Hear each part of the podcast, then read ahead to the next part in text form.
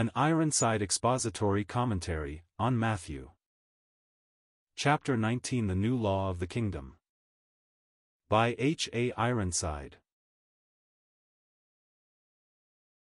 Having broken with Israel after the flesh for the time being, during which period the kingdom predicted by the prophets is in abeyance, Jesus proceeded to speak with authority concerning matters which would require definite information for the guidance of his followers during the intervening years while the mysteries of the kingdom were being unfolded.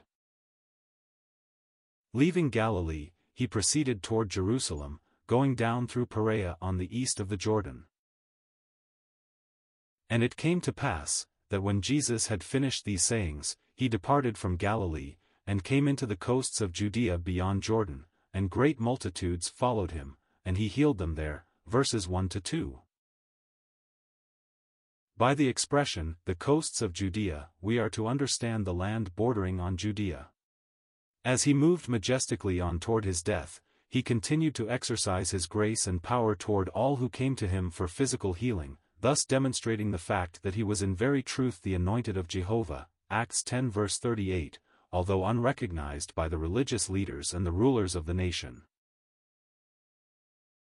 Some of these proud, haughty Pharisees came to him and raised a question in regard to divorce, which gave him opportunity to make clear the new order that was to prevail among those who should be subject to his authority in the days to come.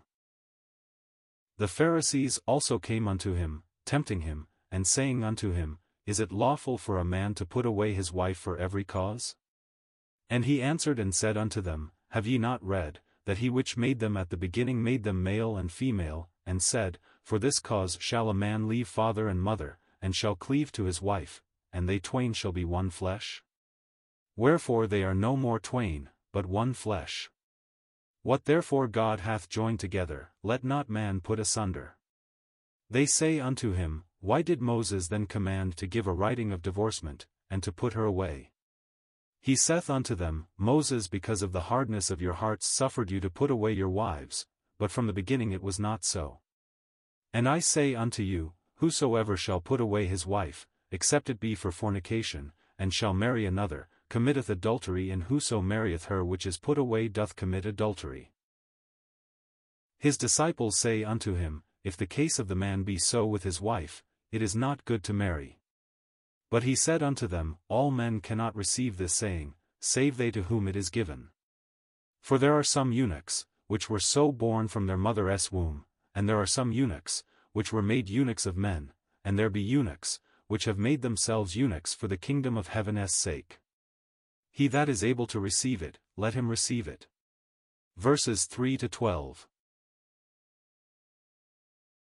The question asked by the Pharisees was designed, evidently, to put Jesus in opposition to the law of Moses, but in answering them he went back of the Sinaitic or Levitical enactments to the original institution of marriage, which was to be the rule for his disciples in the future. The Pharisees asked, Is it lawful for a man to put away his wife for every cause? So lax were the teachings of some of the more liberal rabbis that a man could disown and divorce his wife upon the slightest pretext. Jesus referred them to what was written in Genesis 2 verse 24, He, made them at the beginning, male and female. This is the divine ideal, one man for one woman in the sacred relationship of marriage. The entire human race sprang from the first pair thus created by God, typifying, as the marriage ceremony so aptly puts it, the mystical union that exists between Christ and His Church, Ephesians 5 verses 31 to 32 they twain shall be one flesh. Observe, it is not, they three, or five, or any other number, but simply, they twain.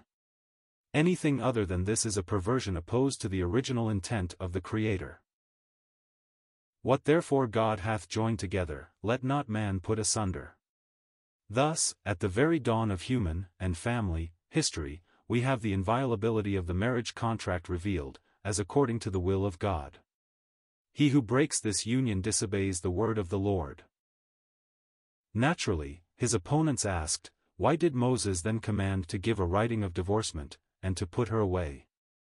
Jesus explained that this was a temporary provision which Moses was authorized to allow because of the callousness of men's hearts. It was to protect the woman from the hardship of endeavoring to carry on in a home where she was unloved and unwanted and might be subjected to cruel treatment. Far better to send her back to the home of her parents than to make of her a slave to the capriciousness of an unkind husband.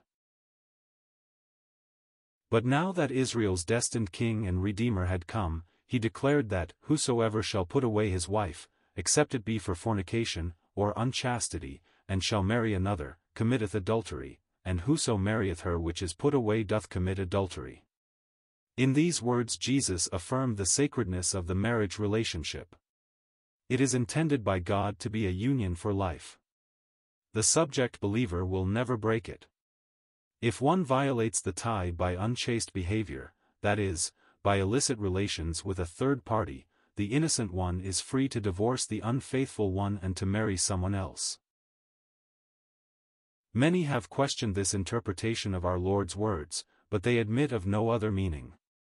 To say, as some have done, that the Lord was referring to fornication committed before wedlock, as in Deuteronomy 22 verses 13 to 14, 20 to 21, and that it has no reference to such sin committed after marriage, would be to put a premium on marital unfaithfulness, as though it were less evil than the same kind of iniquity committed by those not yet married.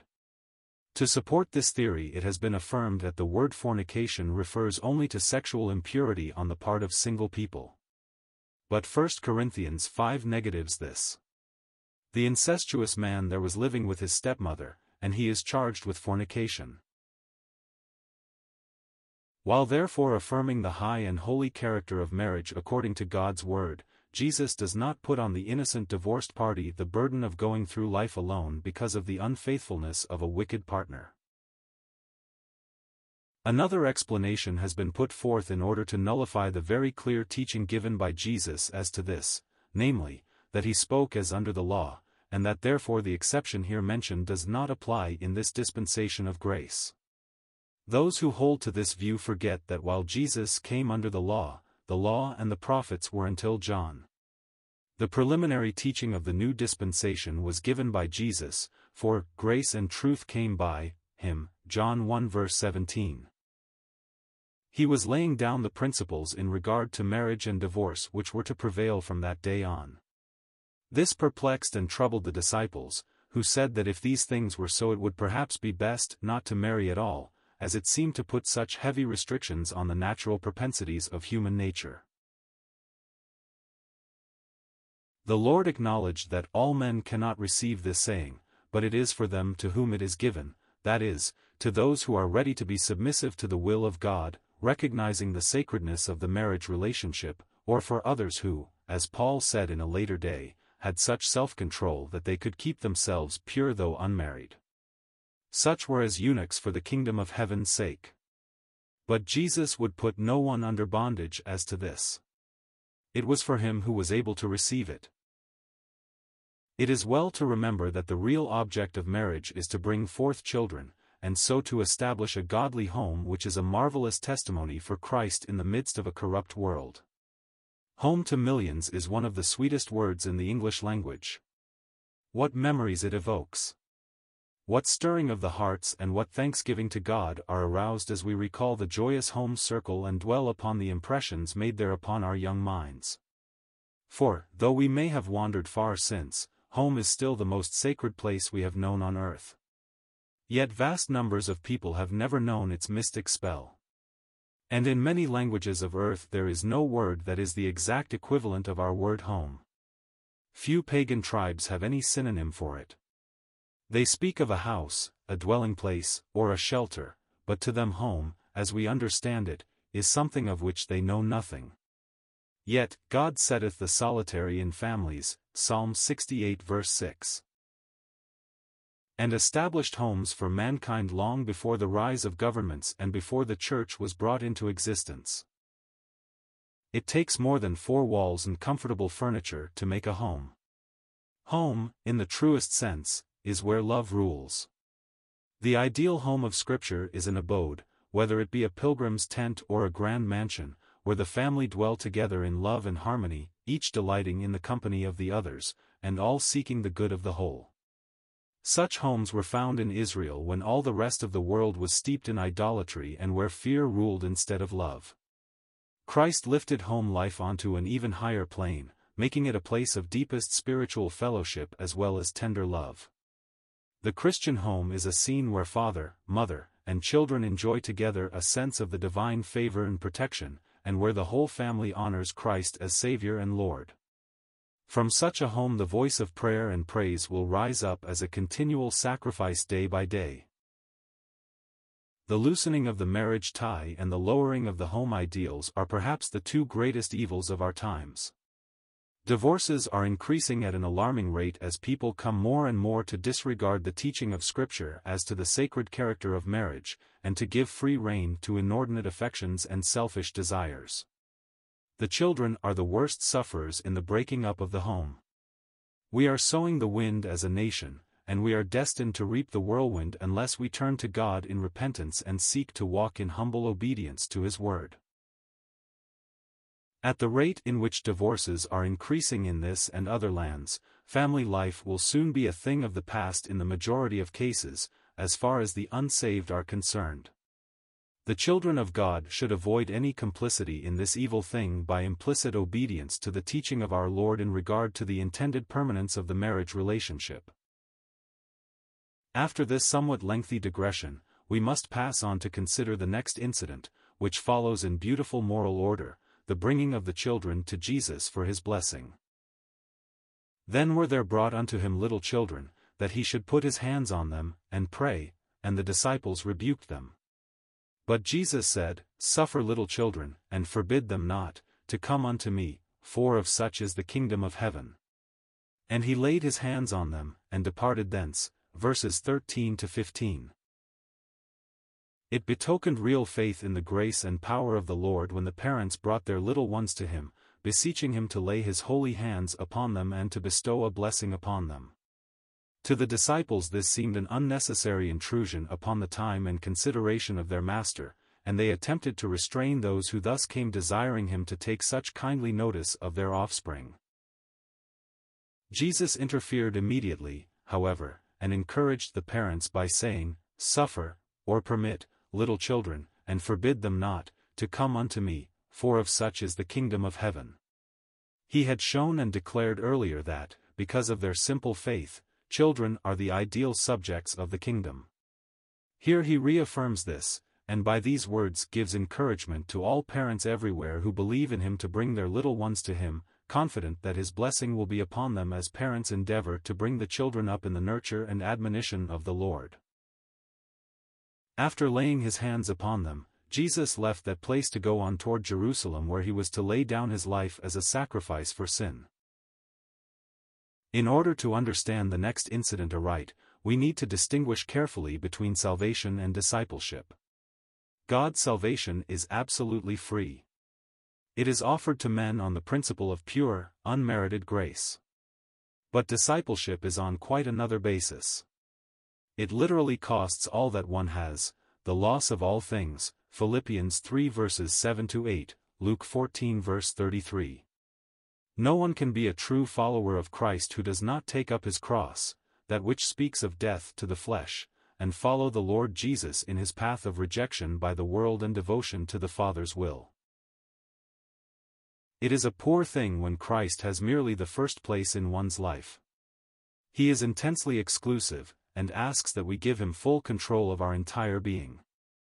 No one, however closely related, is to be permitted to come between us and allegiance to him, Luke 14 verses 26 to 27. So fervent should be our love for Christ that our affection for our dearest friends or relatives will seem as hatred in comparison, if they would seek to turn us aside from the path of devotion to Him. To the flesh, this may seem to be a hard and almost unkind demand, but the truly surrendered soul finds a deeper joy in thus yielding all to him who has bought us with his blood, than in living to please oneself. Many have resisted for years the call to such a life of wholehearted allegiance, only to learn at last that they have lost out immeasurably by refusing to own the claims of the Lord Jesus to the exclusion of all else. To take up the cross and follow him in his path of rejection by the world may appear to involve sacrifices too great for flesh and blood to endure, but when the surrender is made and the cross accepted, we find, as the saintly Rutherford expressed it, that that cross is a burden such as fins are to a fish, or wings to a bird. And, behold, one came and said unto him, Good Master, what good thing shall I do, that I may have eternal life? And he said unto him, Why callest thou me good? There is none good but one, that is, God, but if thou wilt enter into life, keep the commandments. He saith unto him, Which? Jesus said, Thou shalt do no murder, thou shalt not commit adultery, thou shalt not steal, thou shalt not bear false witness, honor thy father and thy mother, and, Thou shalt love thy neighbor as thyself. The young man saith unto him, All these things have I kept from my youth up, what lack I yet? Jesus said unto him, If thou wilt be perfect, go and sell that thou hast, and give to the poor, and thou shalt have treasure in heaven, and come and follow me. But when the young man heard that saying, he went away sorrowful, for he had great possessions. Then said Jesus unto his disciples, Verily I say unto you, that a rich man shall hardly enter into the kingdom of heaven. And again I say unto you, it is easier for a camel to go through the eye of a needle, than for a rich man to enter into the kingdom of God. When his disciples heard it, they were exceedingly amazed, saying, Who then can be saved? But Jesus beheld them, and said unto them, With men this is impossible, but with God all things are possible. Verses 16 to 26. Good Master, what good thing shall I do, that I may have eternal life? The question involves one's ability to earn eternal life by doing. This young man had not yet learned his own utter sinfulness and absolute helplessness. There is none good but one, that is, God. In addressing Jesus Christ as Good Master, the young man evidently meant to do him honor, but Jesus points out the fact that only God is good. All men are sinners, Romans 3 verse 12.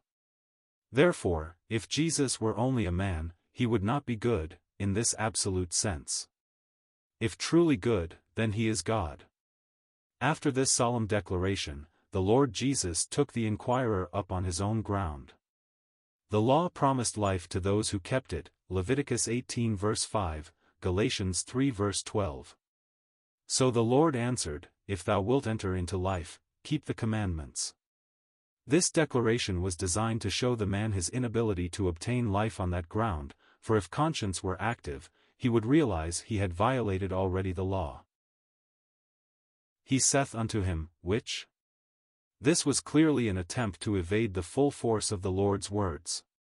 In reply, Jesus quoted five of the principal commandments and concluded by summing up all of those that refer to our duties to our fellow men by quoting from Leviticus 19 verse 18, Thou shalt love thy neighbor as thyself.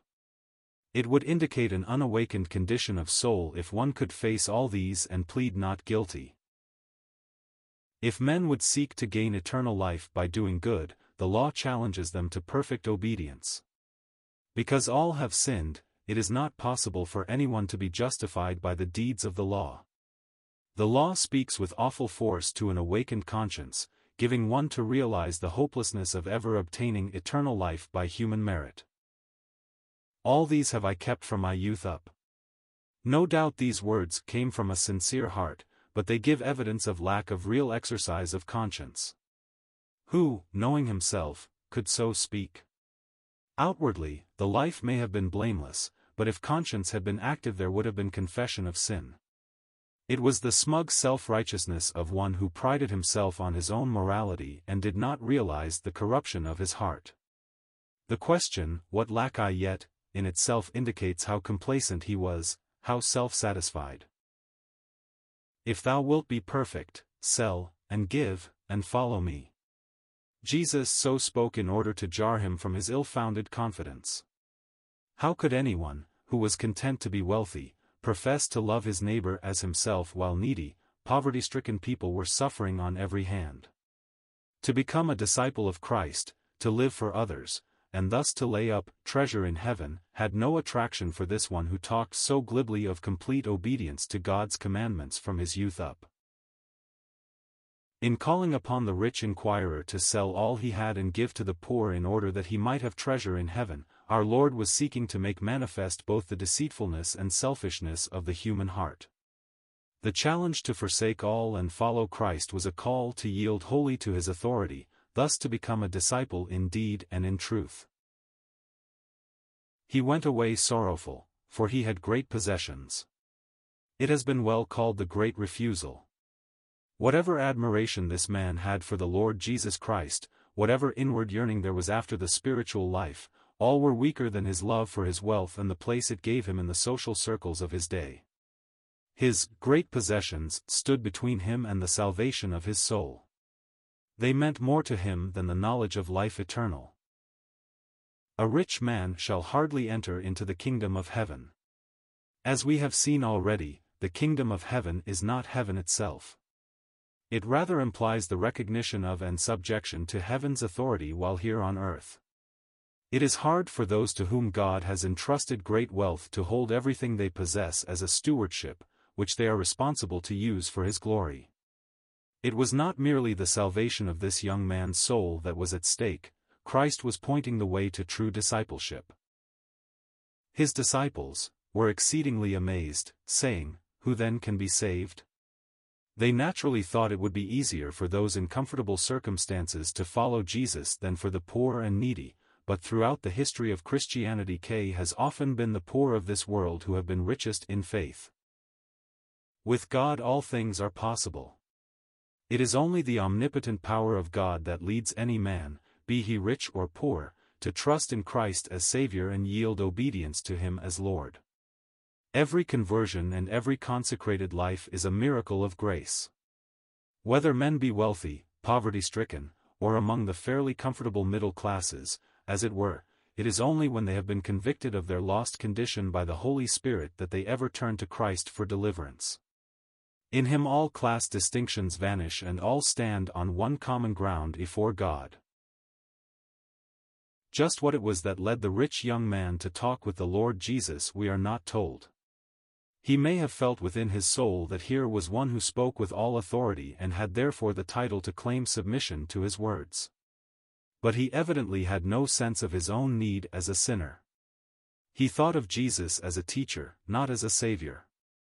So he was not ready to put Christ first in his life, and, like many thousands since who were somewhat attracted to the Lord Jesus, he went pensively away when he learned the conditions of discipleship.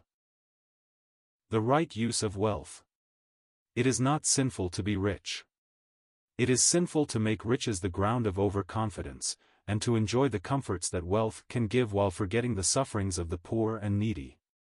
When God commits wealth to any man it is as a stewardship entrusted to him to be administered for the glory of him who gave it. It is the love of money, not money itself, that is evil, 1 Timothy 6 verse 10. Money may become the means of untold blessing if used in subjection to Christ, 1 Timothy 6 verses 17 to 19. The disciples had been silent onlookers and listeners during this colloquy between their Lord and the rich young ruler. But now that the young man had turned away to go on in his selfish course, Peter spoke up on behalf of them all and expressed the concern upon their hearts as to what the final result would be of their own renunciations for Christ's name's sake. Then answered Peter and said unto him, Behold, we have forsaken all, and followed thee, what shall we have therefore? And Jesus said unto them, Verily I say unto you, that ye which have followed me, in the regeneration when the Son of Man shall sit in the throne of his glory, ye also shall sit upon twelve thrones, judging the twelve tribes of Israel. And every one that hath forsaken houses, or brethren, or sisters, or father, or mother, or wife, or children, or lands, for my name's sake, shall receive an hundredfold, and shall inherit everlasting life. But many that are first shall be last, and the last shall be first. Verse 27 to 30. We have forsaken all, and followed thee, what shall we have therefore? It seemed to be a natural question, and in one sense it was. In the eyes of the world, they had forfeited all hope of riches or advancement. They had risked everything on the belief that Jesus was the promised Messiah. Yet he had spoken darkly of rejection, suffering, and death. For what were they to look in the days to come? In reply, Jesus assured them that when the kingdom was fully displayed, in the days of earth's regeneration, or new birth, they who had been identified with him in his rejection would be honored and recognized in a very signal manner. It was to be given to them to sit upon twelve thrones, judging the twelve tribes of Israel. In saying this, he did not overlook the predicted apostasy of Judas, but it had been arranged in the councils of God that Matthias was to take his place. Paul's apostleship later was of an altogether different order. He was not numbered with the twelve, but was the chosen instrument to make known the mystery of the body of Christ in which no distinction is made between Jew and Gentile, as he tells us in Ephesians 3. But not only were the twelve sure of reward, but also Jesus declared that, Every one that hath forsaken houses, or brethren, or lands, for my name's sake, shall receive an hundredfold, and shall inherit everlasting life. No one ever lost out by excessive devotion to Christ. Whatever has to be renounced for his name's sake will be repaid abundantly, both in this life and in the next. Many there will be who profess such renunciation of worldly profit for his sake who will, like Demas, fail of reward because of unfaithfulness. Others who might not seem to have endured much for him but were true at heart in the time of his rejection will be recognized in that day. Thus, the first should be last and the last first. When Christ fills the soul's vision, it is easy to forsake all else for his sake. But until he is known, first as Savior, then as Lord, things of earth still seem to be of far greater worth and importance than the things of eternity.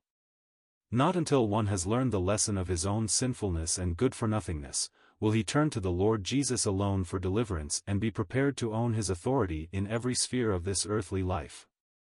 Love for Christ makes self-surrender easy. Love of self makes it impossible. The contrast comes out clearly as we consider the great refusal of the rich young ruler and the devoted allegiance on the part of the apostolic band, who had left all to follow their Lord in spite of much misunderstanding and failure.